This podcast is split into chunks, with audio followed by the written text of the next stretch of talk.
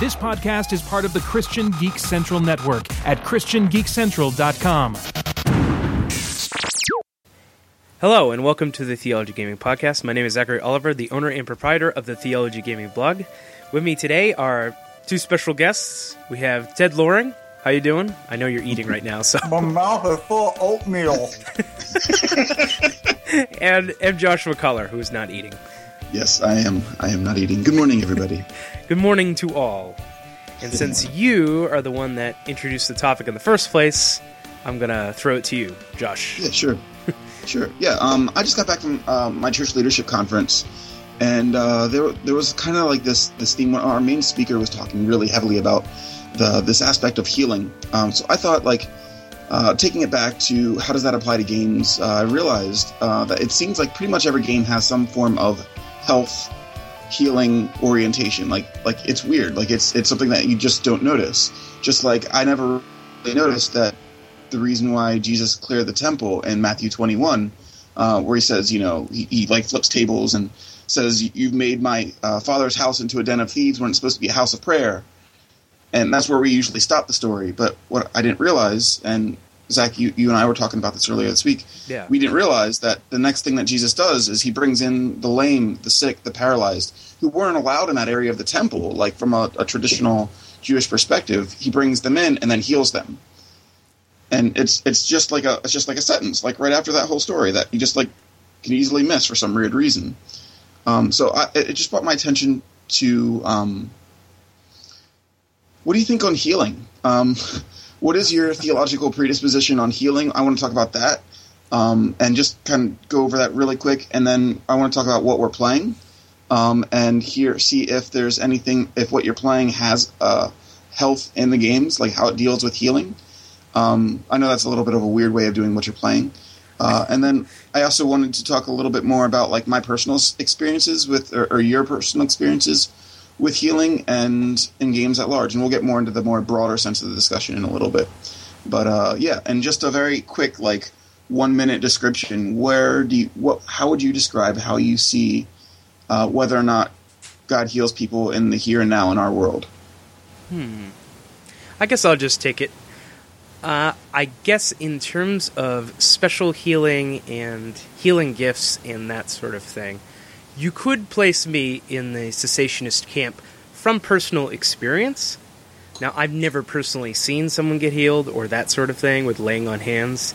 I've seen people do it, but I haven't seen anything efficaciously come out of it.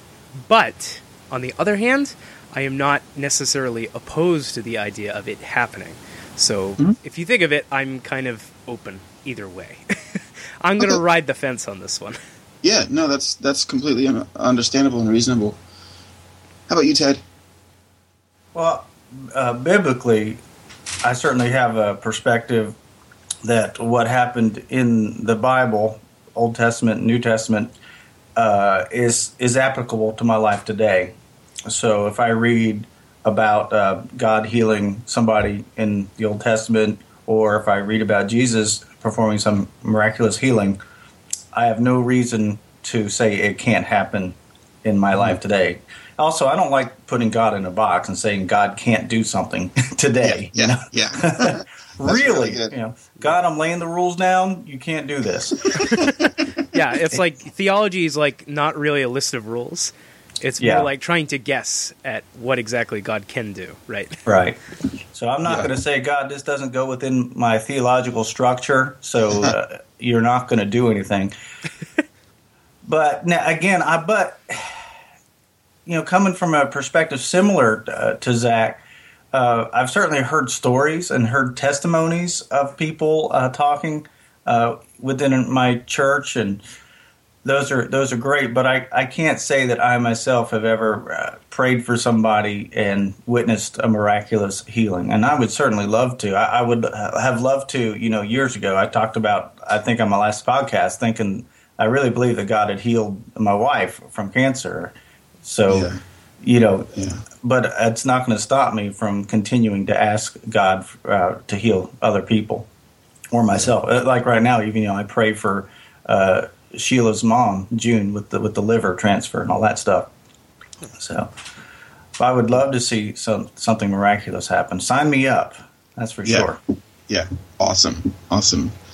Uh, yeah, I mean, I, I grew up in in uh, more in, in my, my uh, church tradition. I would say we're practical charismatics, uh, very much oriented towards the word, very much oriented towards um, following following the text, and uh, but also very much oriented towards hearing the Holy Spirit and just complementing that with with the word. Um, and as such, one of the things that you know in my in my church tradition we've been emphatic on is is seeing the supernatural. And the weird thing is, from my perspective, from from the people that I've been around, um, it seems like that's something that happens in other parts of the world. Like you go to a third world country, and everyone's getting he- healed as soon as you start preaching Jesus' name. You don't even need to start praying for healing. Like this is something that like I've I've seen from other, or I've heard more often than not from other other preachers that I know um, in in ministry or have experienced uh, people I know who've gone on mission trips are like, I was holding this baby who had like this crazy fever, and people were telling me it's like malaria or whatever, and then I'm praying, and then the fever goes away, and I'm like, cool, It, it could be an equation there of, of healing is proportional to faith. yeah, and and that's one of those things that I I, I wrestle with because I don't. One of the most faith filled people that I know is also one of the most sick. Yeah, yeah. like um, one of my best friends uh, is is particularly sick um, and has been for the for about a decade now uh, and and but you know she she also for very obvious reasons is also more more inclined towards doubt when it comes to her own healing um, but she's prayed over people and The Apostle Paul himself struggled with uh, some physical ailment. yeah yeah the thorn in his side that he mentions What he described Um, it, which is, you know, there's some question about what specifically he may have been referring to. I've always felt like it, ha- it may have been an eye infection or something to that effect, uh, because there are a few times that uh, he writes, you know, see how I write how large with my own hand at the end of some of his letters. Poor eyesight. Yes, Yeah. I mean that, that's just a theory of mine. That's not no based that's on, that's fascinating I never Yeah. I never thought of that before yeah, that's there's really like a good billion things people think that Paul might have been yeah, yeah. in terms of that. So, So- here's this great man of God, yet he suffered from some sort of physical thing. He didn't experience healing, even though he experienced it in other people. right right and so for me personally i've i've prayed for people to be healed uh, on many occasions. Um, and most of the time i don't feel like i'm actually seeing what i think i'm praying for or they do get healed and i, I still doubt like was that really just you know just the timing or whatever? Like i, I prayed for them and, and suddenly they're no longer sick before. Was were they ever even really sick? And you know there's that weird doubt thing that happens. Um, Yeah. but uh, the, the thing the reason why I'm, I'm, I'm changing my perspective a little bit on this um, is because the speaker who came to our conference his name's uh, Raymond Moy. I, am not sure exactly how to spell his last name, but he's a um, a, Malay, uh, a Malay. He's from Malaysia, hmm um, and he uh, he's been doing this thing for a while. And his entire ambition and hope is that you preach Jesus, and then you pray for healing, and then you see what happens. And he's he's for whatever reason this has been particularly effective for him uh, in his region of the world in Asia.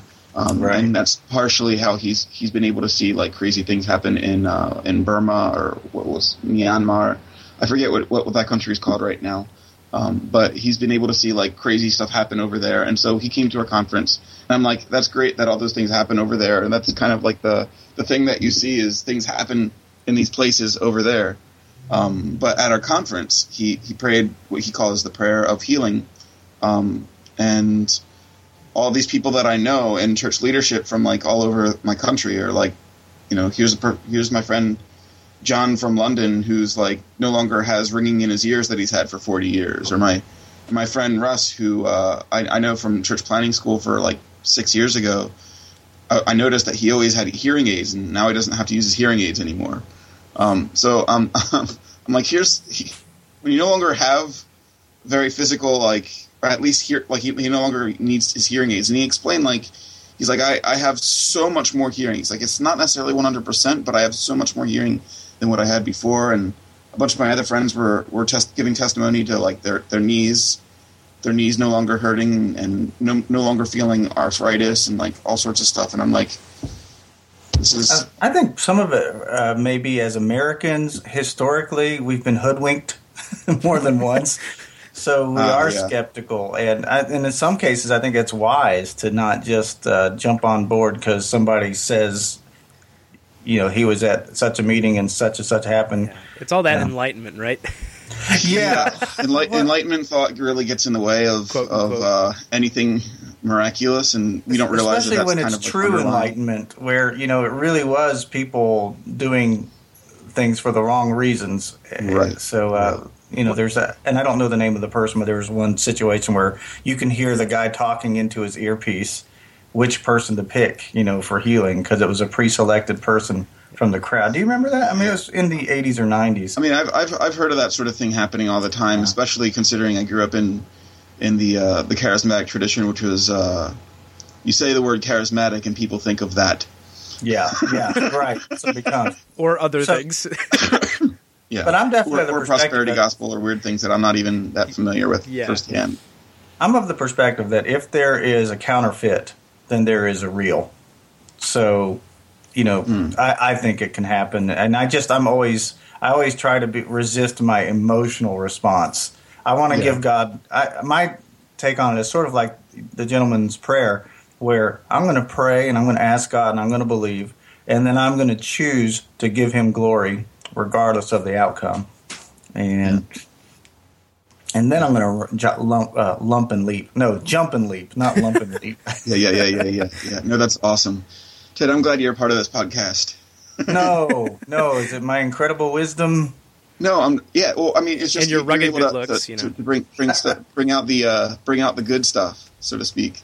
So Well, here's here's a concept too, and this may connect to the game. But as I look up healing in the, in the scripture, just you know the word healing, there's some concepts uh, like Deuteronomy thirty two thirty nine. I have wounded and I will heal. The Lord says, and even in Job, we talked about Job on our last podcast, five eighteen. It says he he injures, but his hands also heal. And there seems to be this, at least in the Old Testament, this Jewish concept that God can sometimes inflict so that he can teach and so that he can, can actually heal. What do you think of that? I think that uh, game designers do that. yeah, I think game Yeah. designers actually do it the opposite way too. So they have inflict and inflict. yeah, so they have elements of both healing. So like if you look at Doom's health packs or regenerating health or that sort of thing, right? And that's your lifeline. And then on the opposite end, we have death. and death is one death. of the most prevalent concepts in all video games ever. yeah, Even if it's lighthearted or it's just like a game over or fail state, there's always Yeah. this tension between things are alive and things are dead. And that includes enemies and friends alike.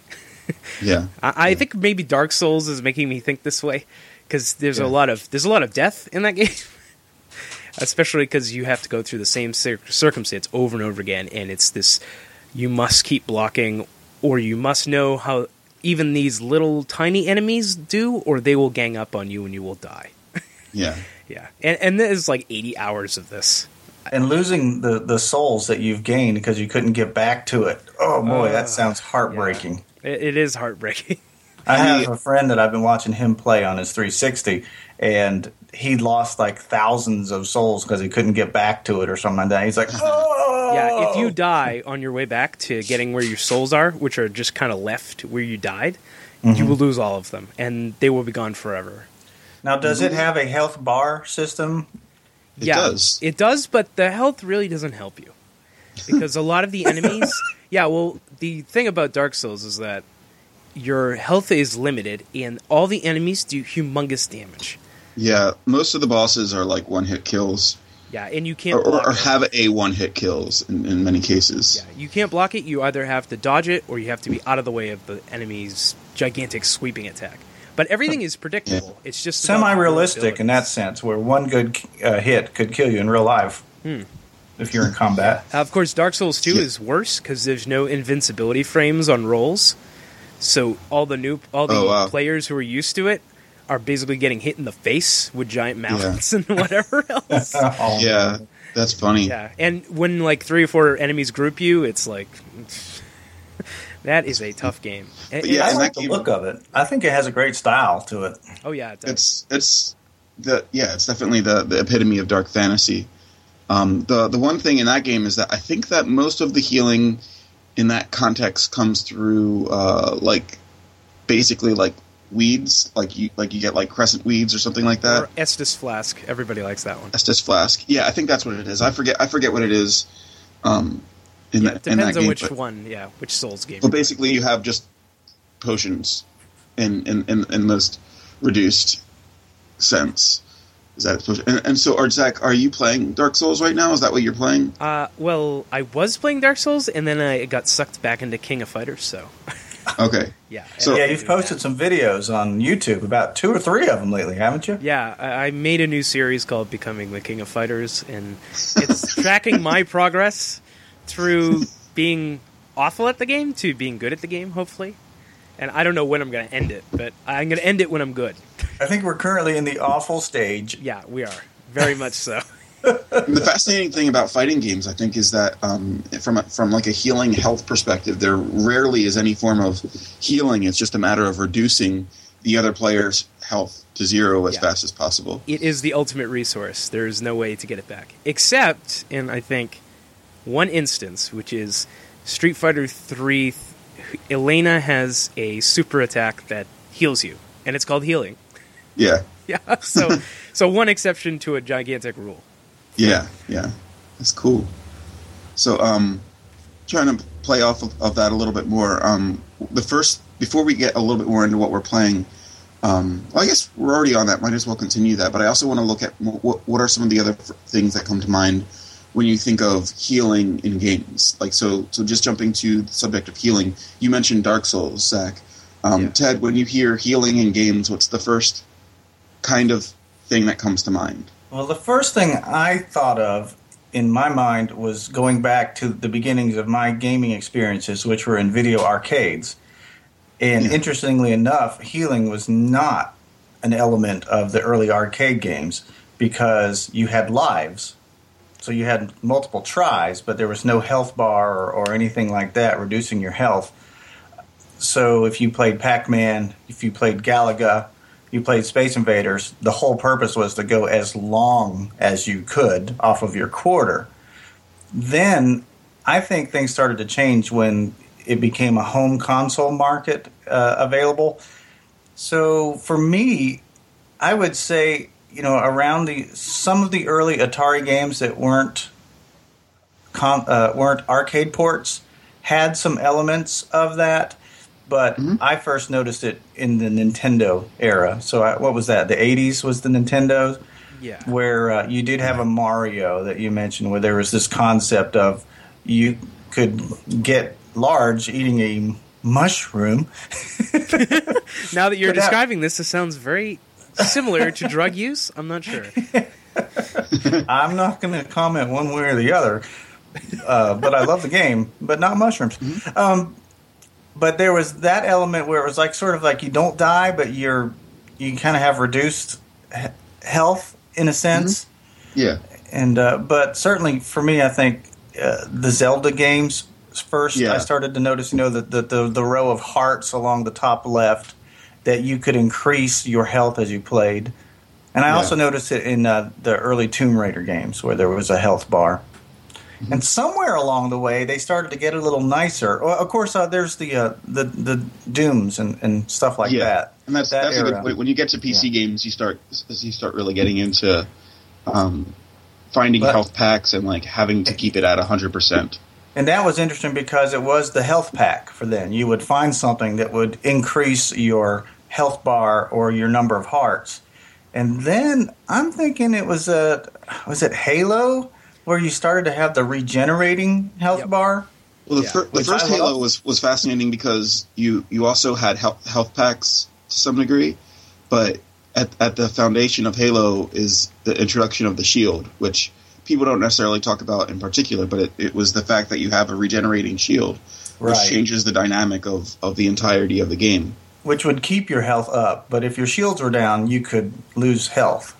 Yeah, and then in Halo, I think two through four, or two, yeah, well, two and three definitely. You you you just had to worry about your regenerating shield And and Half Life whether or was not your like shields that too as well because uh, Gordon wore that suit Yeah. that would Body armor. be like a shield. Well, it- yeah, but his was also very much still very health pack oriented. Like as you're playing through the game, you're constantly worrying about both your your uh, exponential shield for your suit and also your health packs.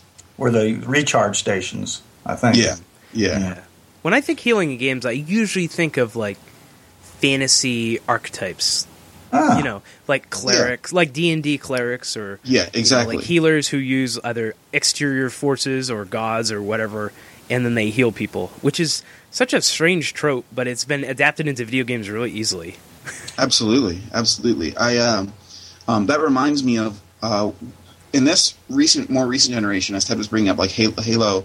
Since the Xbox, the first Xbox um, generation, a lot of the kids that I I connect with, um, that was their first console, so to speak, and so everything for them has been regen shooters and uh, multi- massive multiplayer games that you that you only play. Uh, uh, online. You don't play on multiplayer games locally. Um, and so one of the kids that I talked to, I, I asked him, so why why do you want to be a nurse? And he's like, well, I was playing all these games and I realized I always wanted to play the healer class. I always wanted I always wanted to be the, the medic. I always wanted to be the the uh, the, the the doctor in in uh, Team Fortress, or I always wanted to be the, the yeah yeah mm-hmm. whatever class can go around healing other people on on on my other team members. Yeah. That's the class that I always wanted to I always preferred. With And so healer it's like- and an MMO, right? And and perhaps I don't know. He didn't actually talk about playing MMOs. Most of it in his mind was all like these these first person shooters. Hmm. And That so is it a great just- story. I'm going to tell somebody that sometime. I love that. I'm going to pass that on. Video games help someone find career focus. yeah.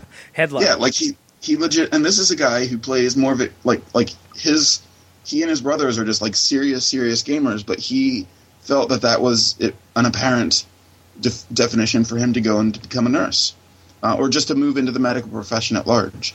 Um, so I'm I was I was intrigued and excited by that, and I, I, I realized that I have not played a lot of games where you get to play as that class. I'd much rather be the guy who goes out and sneaks into enemy lines and, and is, is jumping around and shooting them. Um, and, and I think that a lot of people are more along those lines. But then the question is is this more of a lone wolf mentality or is this more of a team player? Hmm. I don't know. I, I see myself more as in those categories of being an engineer where you can help repair things or fix things to help keep the team going, which is sort of like being a healer in a way. Yeah, no, and that, that's actually a really, really good point and a really good uh, uh, segue in some ways to um, just just expanding the, the scope of the kind of healings that can happen in games, um, and and actually speaks kind of to the the game that I'm playing, uh, which is called uh, Out There. Have any of you guys heard of this? It's a iOS game. No, I have not. And I, I'm a droid guy. Are either of you guys familiar with FTL, Faster Than Light? Faster than light, yes. Yeah, I own it and I haven't played it. Humble bundles So and whatnot. for the benefit for the benefit of our of our listeners, FTL it, um, and out there are both space simulation games where you are essentially in control of a spacecraft um, going through space and trying to simply survive. They're both roguelikes in the sense that there's permanent death uh, when you die, and that each time that you play through the the, the actual experience that you have is, is randomized um, like the levels that you that, that the, the, the, the, the next stars that you get to or the, the planets that you find yourself at.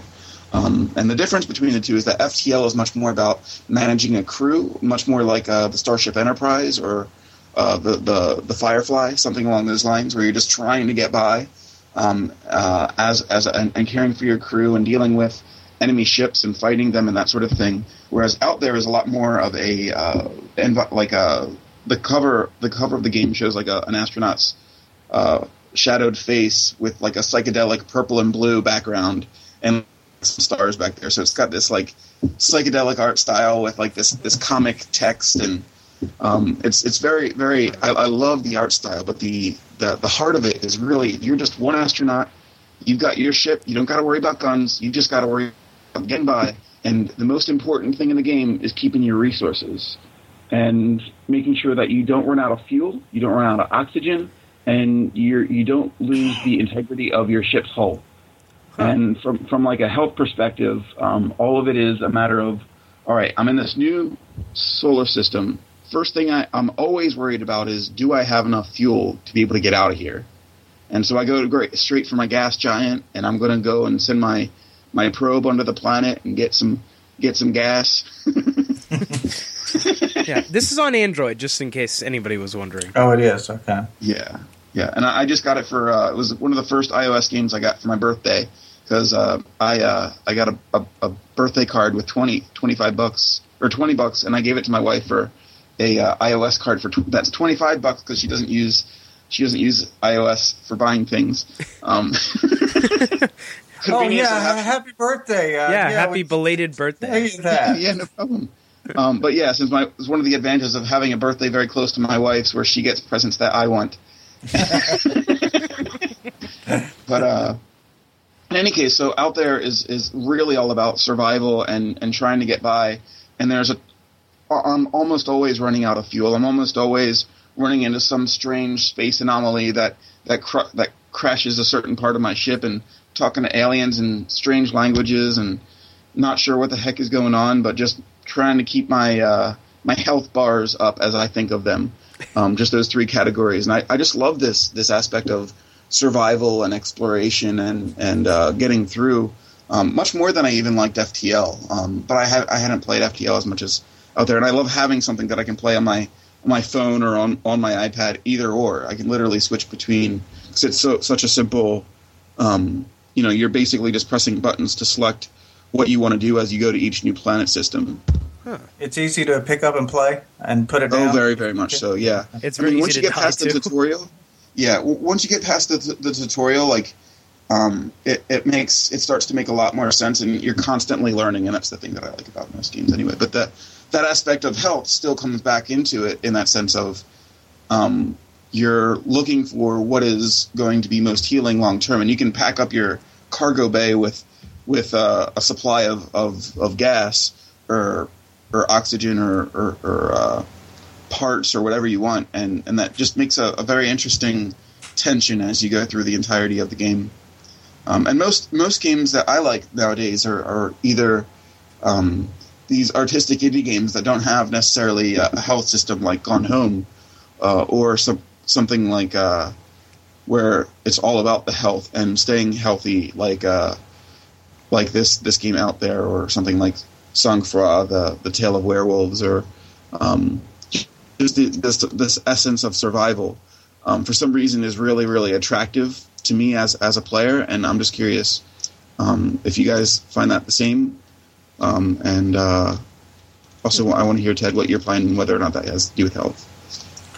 The good question there, whether it has to do with health, but uh, I've talked before about my box of Game Gear stuff, and that I found the 3D glasses in there, and they were for the Master System. so I was at one of my favorite stores, Gamers Alley in Cramerton, North Carolina. Little plug there. And I just went to the guy behind the counter and I was like, "Hey, do you have any 3D games for the Master System?" And he said, "Yeah." I was surprised. And he took me over to the shelf and there were three different games. So I bought them and I couldn't wait to get home and plug in the glasses and set up the uh, the 3D system. And I actually videoed the experience and put it on as a as a blog posting where of course you can't see the 3D on the video, but at right. least you get kind of my reactions to it. But yeah. I was impressed with how 3D was implemented on this older system back in 1988, I think is when it uh, came out. so I enjoyed playing. Uh, one of the games was called 3D Maze Hunter, uh-huh. and I actually have since uh, shooting it on the video. I've gone back to try to get uh, further into it and and since then it's kind of beat me up on a couple places where there should be a platform, but I fall into space. And I think that's because of the 3D glasses aren't being real precise on where I'm supposed yeah. to go. So I got a little frustrated about that. I felt like the game was uh, was breaking me, or something was breaking me.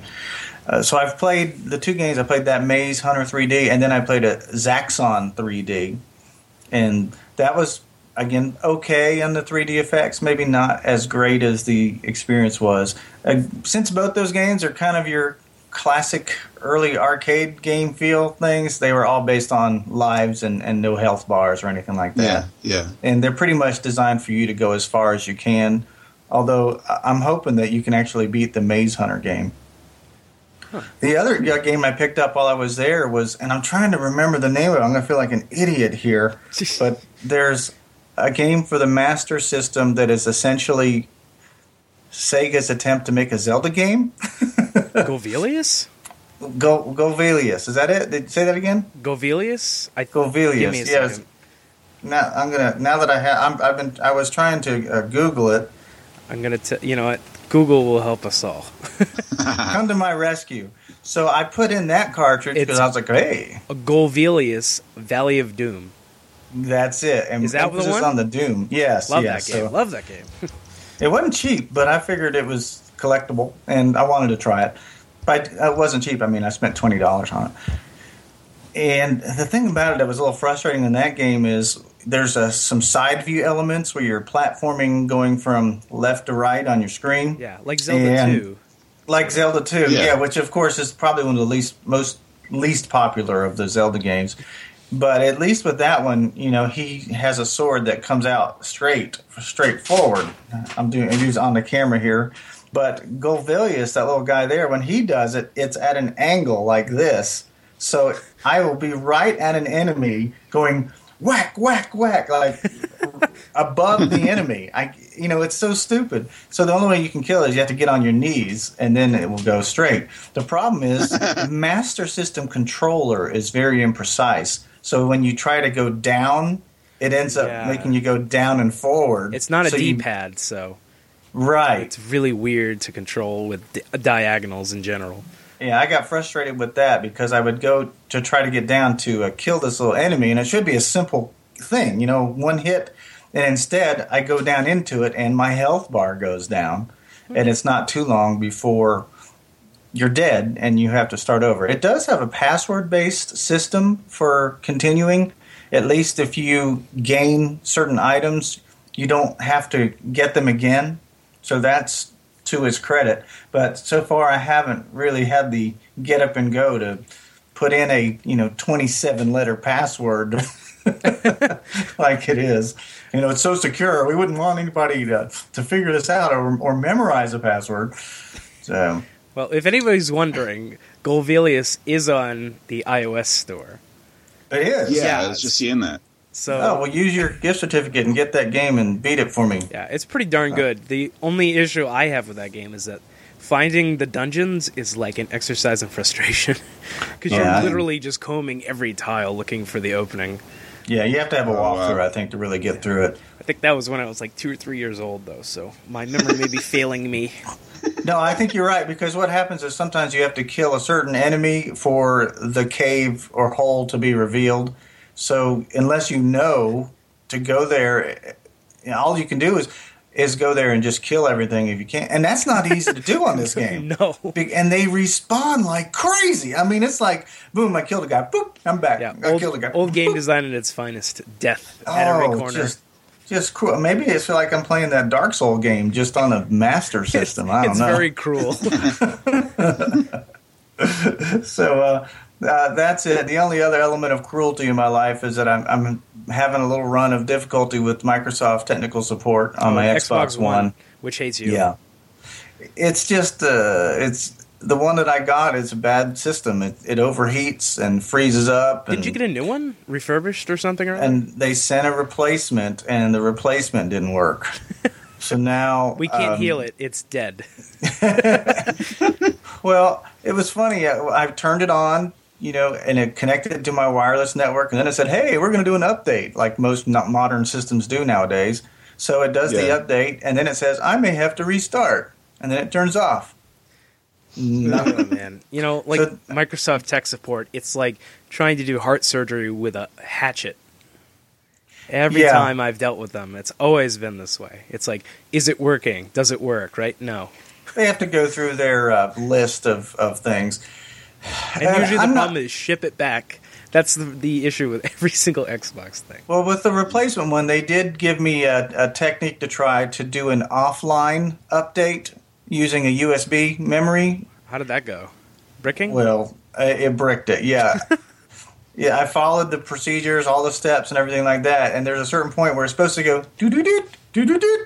yeah, well, but did you perform CPR? I mean, Instead, though, mine got to that point and it went doo doo doo doo doo doo. okay, that's a bad sound.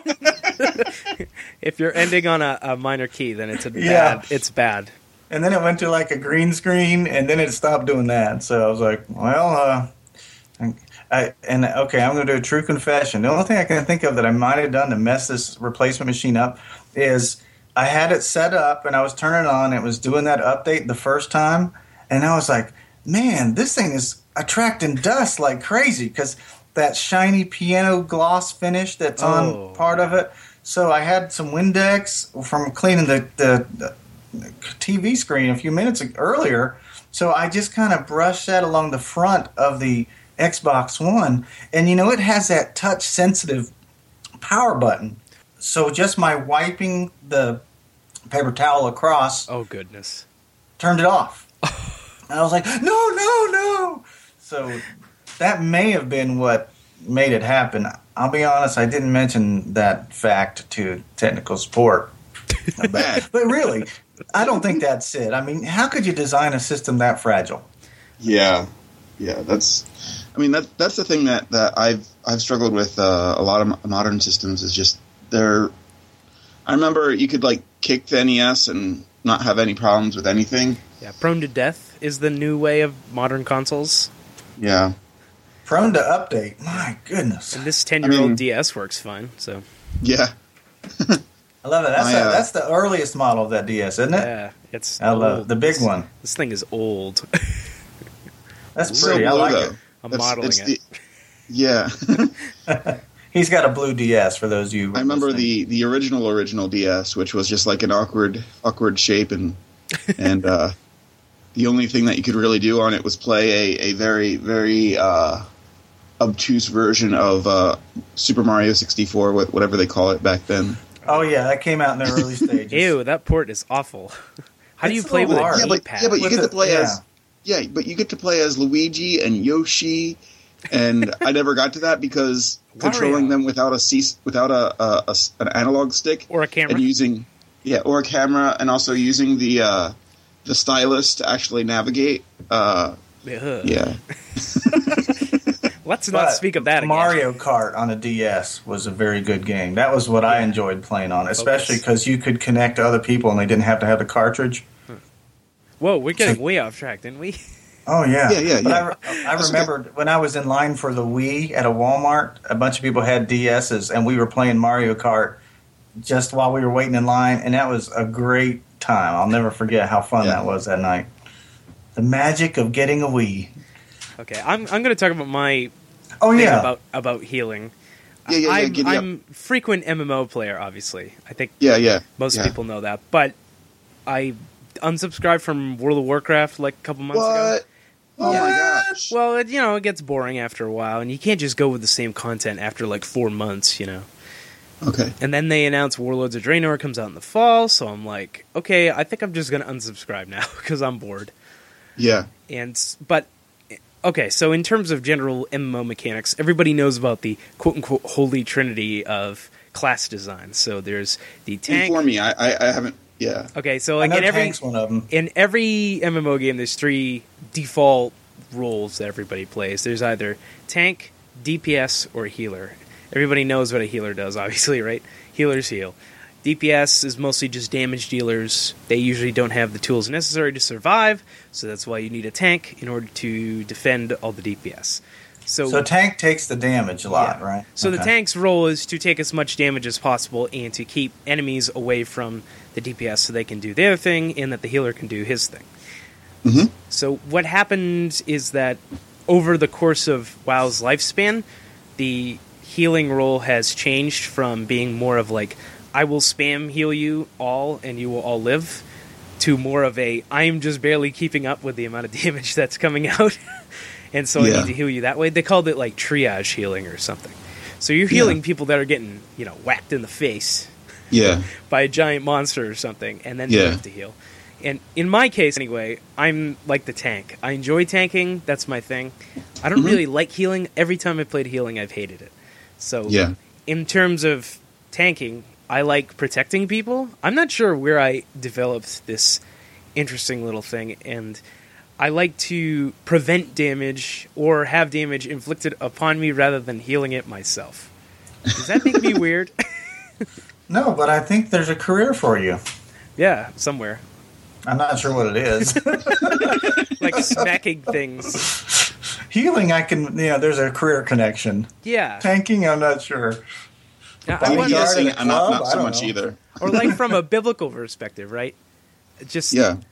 there is a role that is not necessarily direct healing, but there is a rule of defense Yeah.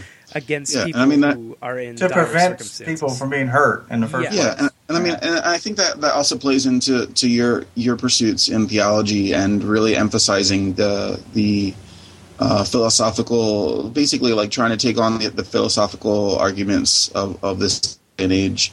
Um, and I think that you know, I, I don't I don't know that that's necessarily going to be something that's definitive of you for for all all time, but it's definitely clear that um, for a lot of the blogs that I'm not necessarily particularly understanding because you're going after particular truths that are, are prevalent in um, like you'll, you'll you'll talk about like the the connotations of Kant in in Epicure, Epicure, Epicurean monologues or something. I don't. I'm, I'm just I'm just picking random words. Um, but the, the the point is like you you have this heart and mind to go after these um, the arguments that you find as as problematic and and uh, of of discourse. Yeah, and I'm often a contrarian, though not necessarily by choice. Sure, sure. I, I find myself uh, accepting people who are, have been rejected in terms of intellectual uh, circles and then kind of reviving them. Like, I like G.K. Chesterton. Nobody seems to know who he is, even though he's been kind of in a recent revival of analysis and appreciation. But Pretty sure had- he's like Mark School's favorite dude. Yeah, he's gotten more popular over time, but like Yeah. he's the guy that converted C.S. Lewis after Lewis read some of his books. You know what I mean? Yeah, yeah, yeah. and then yeah. he's kind of gotten a bad reputation for being anti-Semite, and that's Uh, kind of this well, Luther, Luther had the same problem, yeah, and then people like but dismissed we're all him. Protestants still, you know. Yeah. we, we don't read the book where he doesn't like Jews, you know what I mean? Yeah, But we like yeah. the rest of the stuff he wrote. The one Yeah, I bad mean- part of his personality doesn't. and really honestly, I mean. I think that's uh, indicative of a lot of us is that we, we a lot of people who have a ton of wonderful things to contribute also may have this one area where they are uh, not yet uh, Christ-like. Yeah, Yeah, that's, I'll be that's polite. A, that's a good way to put it. I, I was trying to think of a good way to put it, and that was pretty much it. Not yet Christ-like, yeah, for sure. Yeah. Because if you don't like Jews, then you don't like Jesus, technically, Yeah, because Jesus was a Jew. yeah, yeah, Hmm. and, and that's confusing, right? Yeah, It's a confusing. And the early bias. church was pretty much composed of Jews, so that means you don't love the early church. Yeah. I Hmm. was I was uh, preaching on Sunday, and I was like, "Did you guys know that there was a time that the entire church was racist?" like, like, like, literally, the only people in the church who weren't Jews uh, were nobody. And then all of a sudden, there was this. Yeah, no, literally. And then all of a sudden, there was this experience with Cornelius and uh, Cornelius's family, who were uh, part. I mean, they were God-fearers, and like it says that they were uh, always doing neighborly acts, and that's how God God uh, was like he caught God's attention. But dude was a part of the Roman military. I, I don't know how you get away with being part of the Roman military and absolutely loving God and uh, God's uh, and the Jewish people. Um, but that was what Cornelius did, and then it was after he was filled with the Holy Spirit that they're like, okay, I guess God wants them in. Yeah, that was around Acts chapter ten that talks about yeah, that, was all. Uh, it's chapter ten. Yeah, And I have uh, a note. that- that I have a note in my Bible that says that's where I made it in, because that's where Gentiles, Yeah. non-Jews, actually became a Yeah. part of the church. Yeah, where we no longer had to worry about uh, circumcision and all those things. um, I mean, they figured they figured that out later. Oh, but, we can um, still do that if we want, but you know, Yeah. it's not required. We'll save that for another podcast subject. Yeah, we'll have a we'll, we'll save that for our circumcision podcast. Circumcision cast live. Mastercism, circumcision. No. or other things that I'm thinking of. yeah, I think that that uh, we might. Uh, I'm not sure that that would make us have more listeners or a whole lot less. Probably a whole lot less. Yeah, but, But anyway, church um, enjoys defending its own. I find, but we also like defending people that don't like us, which also gets more interesting. Yeah, I mean, and, and that's per- perhaps more my my in- indication is I I'm I'm very much oriented towards the others, and and a lot of my my heart towards Cornelius and that story is really all about how much uh, God wanted to bring in and and use the supernatural, used um, speaking from spirit to spirit with this quote unquote outsider who wasn't even quote unquote saved yet. Um, but yeah, Ted, thank you so much for coming. We loved having you. Um, sorry you got I'm to sorry get that going. I have to skip out, but I have to get to work uh, at a particular time. So uh, I love you guys. I can't wait to talk to you next time. And uh, to you uh, folks out there, thanks for listening. Yep. See you, Ted. But uh, yeah, just to, just to wrap up that thought, that um, God God is uh, very excited about um, drawing in outsiders in my mind, and uh, or just as I as I see him in, in the scriptures, and, and as I see Jesus, Jesus, even though his disciples never seemed to quite catch catch wind of it, was all about the Samaritans. He was all about the outsiders, um, and was willing to let his his ministry focus with the Syrophoenician woman to. Uh, she's like, you know, why why should I be doing why you know you shouldn't give what's what's for the children to the pets, you know, um, and and she's like, yeah, but even the pets get the crumbs, and he's like, all right, yeah, you're right. I'll stop doing this this thing that where I was just focusing on the the, the ministry to Israel, and I'll start. Let's go over to your town and and uh, heal the sick there. Yeah. Um, so there's a very inclusive nature to some of this stuff yeah, in terms Yeah. of healing. I mean, but healing doesn't have to come in necessarily. Um, what do you call it? Physical form, spiritual form is kind of like the default position of Christianity, right? and and the most important, I'd say that like the entirety of um, when when this message was being brought up, Raymond Moy, the guy who is speaking at my conference, he was he's an evangelist. Like his entire heart and vision is the only reason why people are healed is so that people are open to what God's going to be doing within them. And he told stories of all these um, paratroopers, and he's in Malaysia, which is ninety percent Muslim. And he told stories of you know imams' wives getting healed of tumors, and like suddenly they're like, where else are we going to go? And they they got saved right there.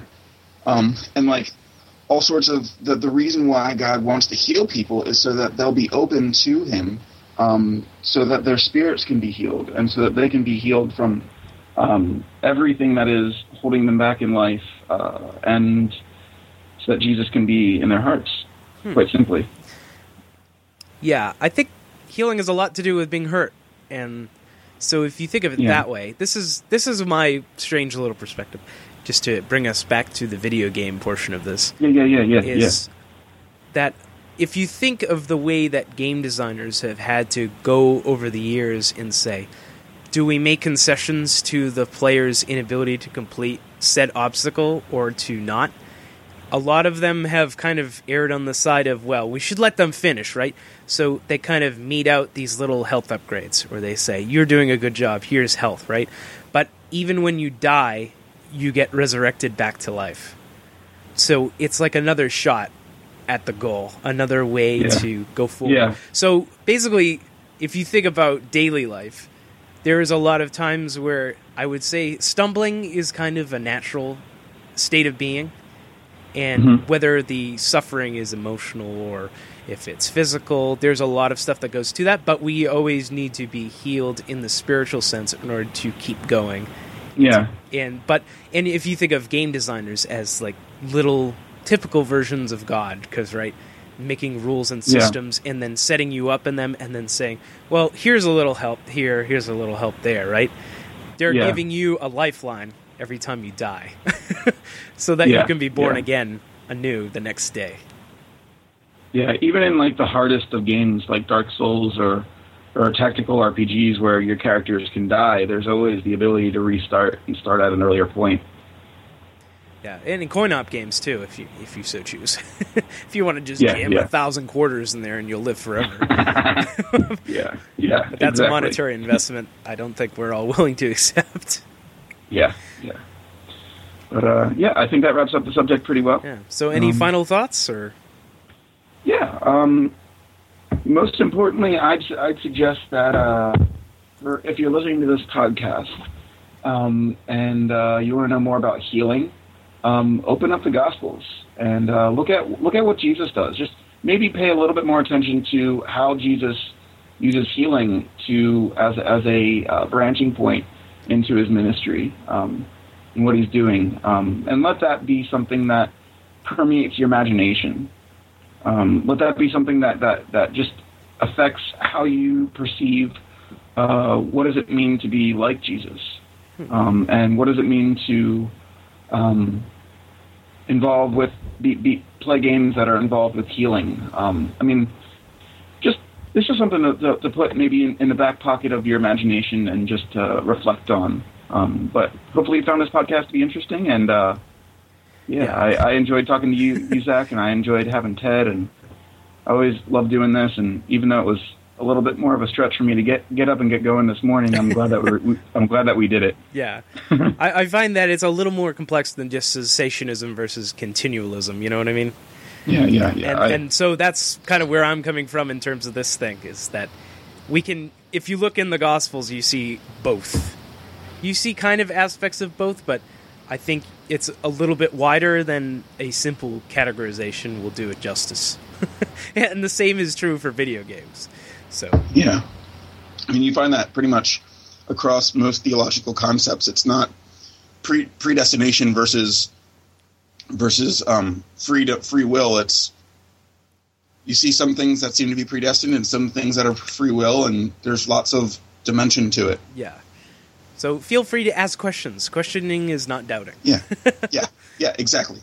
Um, questioning was the uh, the rabbinical practice of uh, that Jesus tended to do, and most of the things that he said to his disciples had to do with questioning them Yeah. um, and asking them, and them asking him. And questions are about relationships. So So if you have any questions, dear listener, go to uh, email questions at theologygaming.com and Yeah. we'll get back to you. We also have a Facebook group, Theology Gaming University, where we kind of welcome the open forum of asking whatever kind of questions you want or to link your stuff, which as it tends to be the case on Facebook. yeah, and, and and it's just a good way to talk to us more directly. Um, not me for the rest of Lent, but um, for the rest of our, our team members because I'm I'm I'm fasting Facebook, trying to fast Facebook. It's not always necessarily I'm not necessarily good at it, but um, yeah, I'm I'm looking forward to having more dialogue with with uh, people who listen and uh, anybody else who wants to just be involved in uh, what we're doing. yeah, feel free to join us. It's an open group, so Yeah. All right. So this has been the Theology Gaming Podcast. I think you know where we can find everybody, but Josh is at Love Subverts and Game Church, and sometimes Theology Gaming and a bunch of other places. I'm at Theology Gaming primarily, and Ted is at wildmanted.com. I think that's everybody. Yes. Okay. So before I say this is the end of our podcast again, I'm going to say this is the end of our podcast. and I got to end it. All right. See you guys. Love you guys. Bye. Bye bye.